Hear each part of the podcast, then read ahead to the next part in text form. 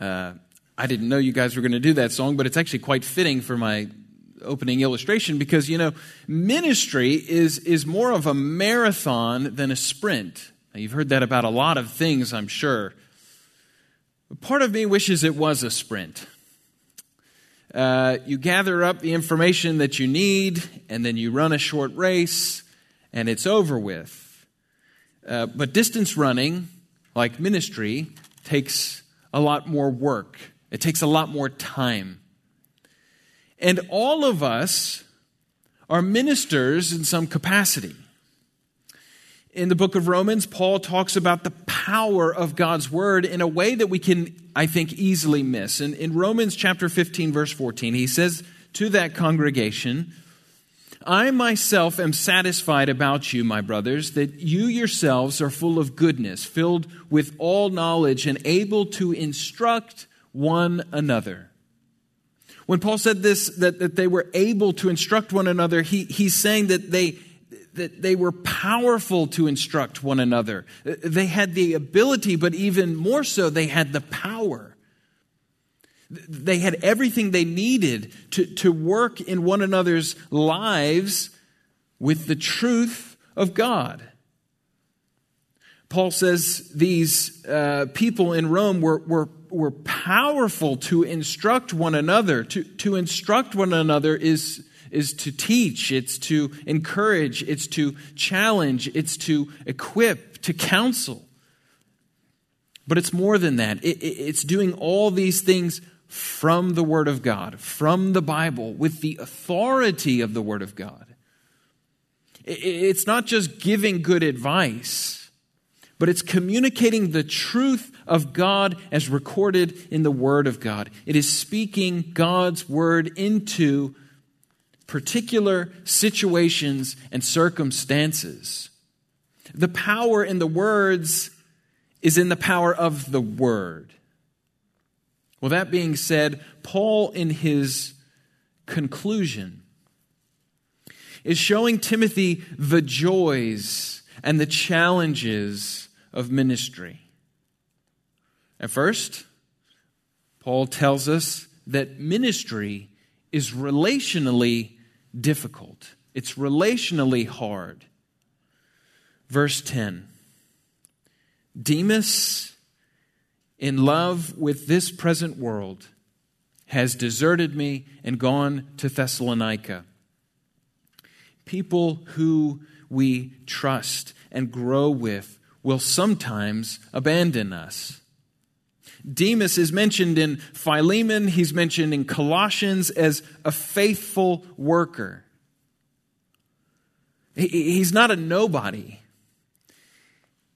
He was obviously close to Paul because he's mentioned in, in three points in, in Paul's letters, and yet his love for the present world outweighed his love for Christ. Now, we don't know if Demas was ever restored, and we don't know specifically what it was that took Demas away. All it says is that his love of the present world outweighed his love for Christ in that moment. And I reckon that issue of love of the present world is the most detrimental to people. It has the most devastating consequences. Well, what does he mean by world? He's referring to the ways of, of, of culture and society that oppose the Lord. What does the world offer you that, that opposes the Lord? Materialism, desire for instant gratification, anything me centric, and on and on and on. Paul says in Ephesians that these things once ruled our passions, but are now defeated in Christ. Uh, no longer our ruler, the, the world still appeals to that remaining sin in us. And, and so we must maintain our guard lest we fall back into bondage. And Demas gives us an example of falling back into bondage, or possibly someone who never had Christ but only the appearance it's hard to say. But you see the devastating consequences that this has had on Paul. I think about the people that I've grown up with. Many of them made a profession of faith at some point in their life. They have Christian parents. They went to Christian schools. They went to church. But if you were to look at them today, you would say, they too, in love with this present world, have fled to Thessalonica. And it's heartbreaking. And I pray for these people that they would be restored. Then Paul gives an example of, of how, uh, another example of how uh, ministry is relationally difficult. Verse 10. Uh, Crescens has gone to Galatia, Titus to Dalmatia. Why can't Paul have friends with real names? Um, here, here are two faithful workers who, are doing the work of ministry, but they're in, in different parts of the world. They, they've gone, they've gone to different places.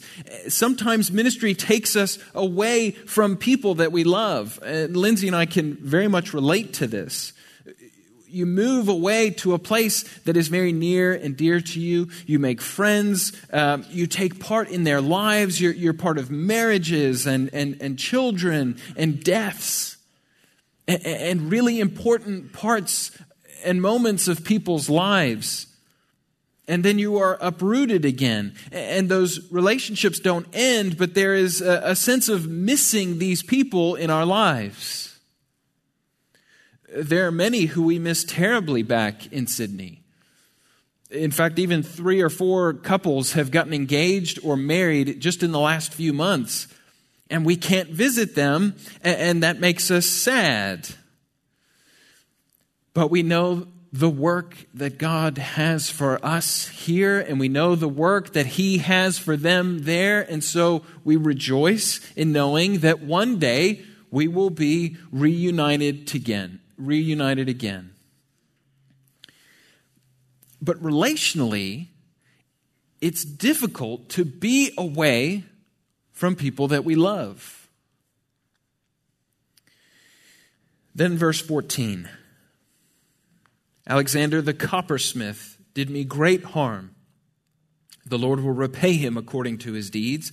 Beware of him yourself, for he strongly opposed our message. The reality is that there is falling away and pain caused from those on the inside, but also those on the outside. Alexander the coppersmith. We don't really know much about Alexander. It, it's a common name. There's another Alexander mentioned previously in, in 2 Timothy, uh, but I think this is a different person. Likely, this is the informant uh, who ratted out on Paul and had him arrested. So Timothy has to be on guard against him because he's traveling the same route that Paul went, and this guy could have Timothy and Mark thrown in prison as well. And so sometimes there are great external uh, uh, obstacles in our ministry. And, and that only further complicates our relationships. We had a man in our congregation, again in Australia, who, who he came to church every week. Uh, he was in a Bible study. Uh, and we wanted him there. We wanted him to hear the gospel. We wanted him to, to, to be moved from the kingdom of darkness into the kingdom of light. We, we wanted to see him grow in grace. We wanted to see fruit. But week after week after week, he became more and more and more problematic. He would lie to me about something our senior minister had said or done. Uh, he would go around the congregation spreading false rumors. And when he was confronted, he would just tell more lies to us. And it was very sad and he started pursuing really unhealthy relationships in the church and we finally had to ask him to no longer be with us and it was terrible. You don't want to do that but but there's also a need uh, uh, a, a need for an awareness of how damaging people can be to the work of ministry. Then in verse 16 paul says at my first defense no one came to stand by me. All deserted me. I can't even begin to imagine what that must have felt like. Here is the man who has brought the gospel to these people. Uh, he's brought them the message of salvation and hope and transformation in their lives, and not one came to stand by him. You know, earlier in the series, we were talking about how Paul is showing Timothy uh, what to how to model this life. And, and really, he's just showing him how to grow in Christ likeness. Well, here's an example of Christ likeness, right? This is exactly what Jesus went through, abandoned by the very people he came to save.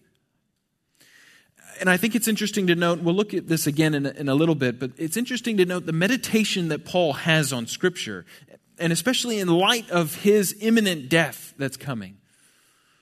Because if you compare verses 16 to 18 to Psalm 22, there are so many striking similarities between the two passages. Uh, uh, this being the passage that Jesus was focused on at his death as well. And so we see in verse 16 it says, All deserted me. Psalm 22, verse 1, Why have you forsaken me? Again, verse 16, No one came to stand by me. Psalm 22, verse 11, there was none to help. Verse 17, I was rescued from the lion's mouth. Psalm 22, verse 21, save me from the mouth of the lion. Verse 17 again, and all the Gentiles might hear it. Psalm 22, 27, all the ends of the earth shall remember and turn to the Lord. Verse 18, and bring me safely into his heavenly kingdom. Psalm 22, 28, kingship belongs to the Lord. What a testament to how tightly Paul was holding to the Word of God, to the Scriptures, uh, even in those dark and lonely days, maybe especially in those dark and lonely days. The Word of God never lets us down. It's a lamp to our feet and a light to our path. But again, consider this lonely feeling, this, this loneliness that Paul is going through at this moment. In, in ministry, there can be moments that feel like this. And it's not a testament that you have done something wrong. It is a testament that ministry can be relationally difficult. But on the other end of this, there are great blessings in ministry. In verse 11, Paul says, Luke alone is with me. Luke is there with Paul. Now, I don't think it's supposed to sound like only Luke is here. I'd rather have anyone else but Luke. Can someone come and help? it's Luke. It's, it's, Luke was his physician. He was his great friend, his, his, his ministry traveling partner. And we know from, from earlier parts of, of 2 Timothy, Onesiphorus is, is, is visiting Paul quite often. So he's got visitors. There are people that are coming. Verse 11 Get Mark and bring him with you, for he is very useful to me for ministry. John Mark, the young man who abandoned Paul in his missionary journey. And, and, and not only that, but he caused a rift between Paul and Barnabas. Sometimes relationships are repaired and restored. Praise God that Mark spent time with Barnabas, whose name means son of encouragement. And, and Mark spends time with Peter, who, who had let down the Lord Jesus Christ and had to be restored by Jesus. Because Mark went from a missionary dropout to the man who would go on to write a gospel account, and a man who Paul would say is very useful. What a great lesson on, on, on how people can be restored. People who let you down can still be your friends. There's a great lesson on forgiveness in the account of Mark's journey. But what a great joy for both Paul and Mark to have that relationship, to, to be called useful by the Apostle Paul essentially on his deathbed. Ministry is relationally hard. Ministry is also a blessing relationally. Thirdly, Jesus never intended the enjoyment of his presence to replace the enjoyment of others. In other words, just because we have Jesus does not mean that we are then to be on our own. Christ always intended your friendships with Him, your friendship with Him, to be the centerpiece of your friendships with others. And if you were at the marriage conference, the same thing for marriage. Verse 17. Verse 17 again, but the Lord stood by me and strengthened me when no one else did. Now, if he stops with uh, 16, and, and, and, and, and, and the first half of, of 17, you might think he was saying, Humans fail you. But I have Jesus, and I don't need anyone else. But that is not what Paul is saying. Verse 9 Do your best to come to me soon.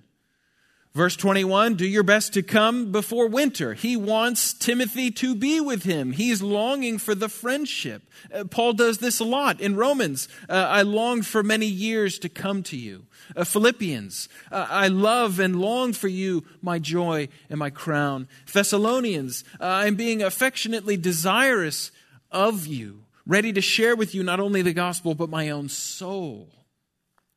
Humans are fickle friends, and Paul cherished them.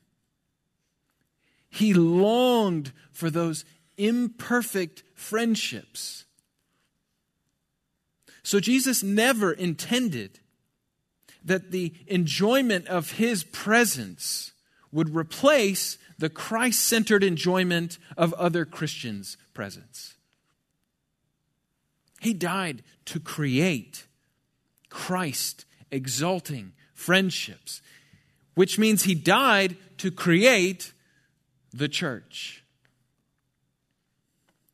Don't feel you have to choose between the supreme delight that you have in Jesus and the pleasure of Christian friends. Nevertheless, Jesus is the only totally reliable friend for sinners, the only all satisfying friend, the only friend who can make other friendships eternal. Verse 17 and 18 again. The Lord stood by me and strengthened me, so that through me the message might be fully proclaimed and all the Gentiles might hear it. So I was rescued from the lion's mouth. The Lord will rescue me from every evil deed and bring me safely into his heavenly kingdom. To him be the glory forever and ever. Amen. As much as you love your earthly friends and your earthly family, they cannot do this for you. They cannot do verse 18. They cannot rescue you from the evil deeds and bring you safely to the heavenly kingdom. Only one friend can do that.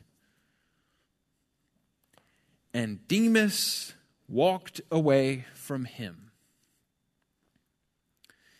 It is tragic when people have been let down by believers, and in response, they abandon the one friend who will never let them down. People have a bad experience in the church, and so they make assumptions that Jesus must be like these people, and they walk away from the one who will supply all of their needs.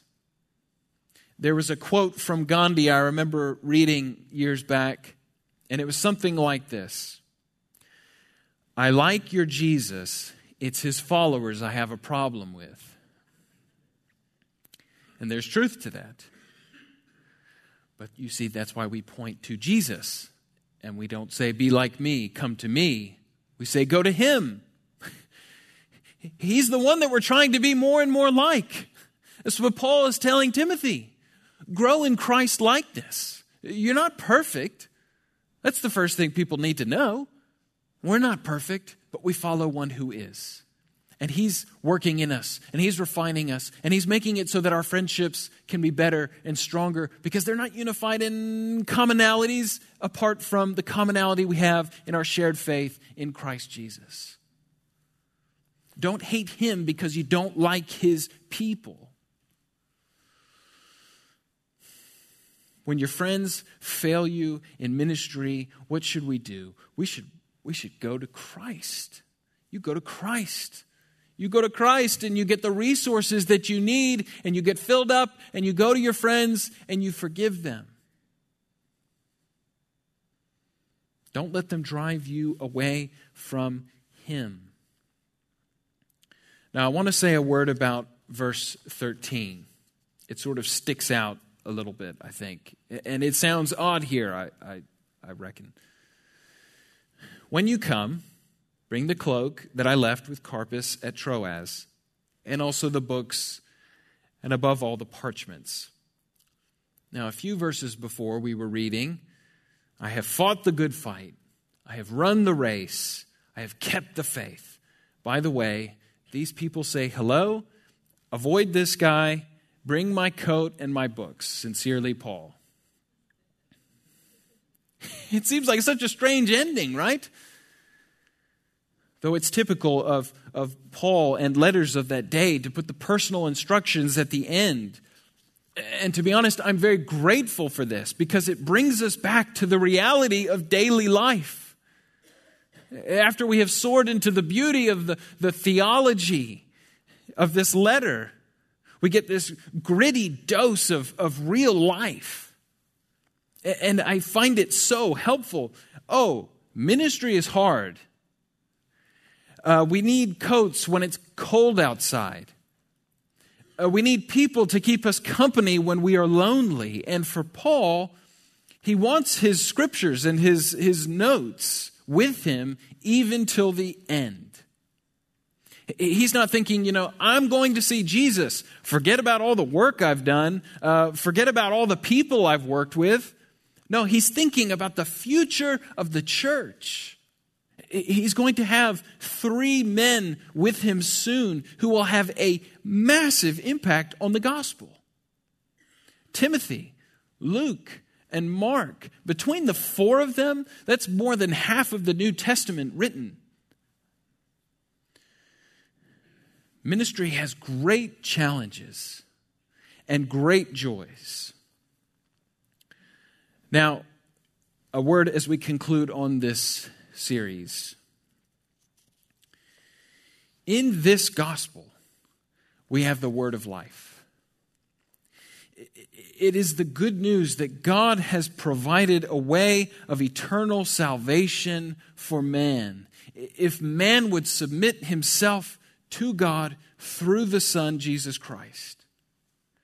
And this gospel is under attack from the inside, the Christian community, from outside, from the devil, from the world. And Paul is entrusting it to a weak, fragile, scared, easily upset tummy kid. And yet he knows the power that comes from on high that can take a weak, fearful, fragile, skittish kid and use him for glorious things. And so Paul tells his young disciple, Timothy, guard the deposit. Guard it because it is a priceless treasure. Suffer for it because it is a stumbling block to the proud. Continue in it because it is the truth of God. And proclaim it because it is the good news of salvation and Timothy is called to be faithful in his generation. And then he would hand it on to, to similar types, just as it has been handed on to you and to me, a weak, fearful, easily upset stomach kid. But the truth is, I know whom I have believed and am persuaded that he is able to guard until that day what has been entrusted to me. Paul finishes his letter to Timothy by saying this. He says, The Lord be with your spirit. That's in the singular. The Lord be with your spirit, Timothy. Grace be with you, plural. Grace be with all of you. Grace be with all of you. The church in Ephesus, the grace be with all of you. The, the church of the apostles in 2020, grace be with all of you. Grace is what sustains us through the challenges. Grace is what transforms us and the way that we view our relationships. Grace is what we did not deserve. Grace is what Christ offers us. Grace is what will bring us home. Let's pray.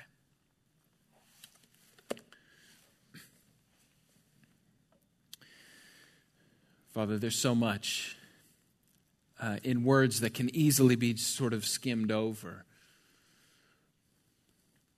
But we hear the, the pain in Paul's voice at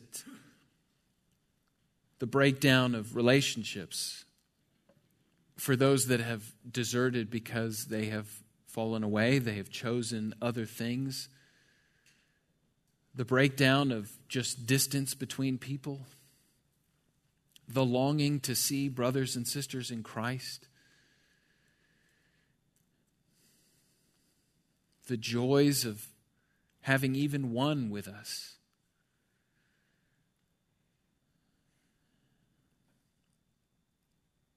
And we know that you are triune, that you are eternally in relationship with yourself, Father, Son, and Holy Spirit.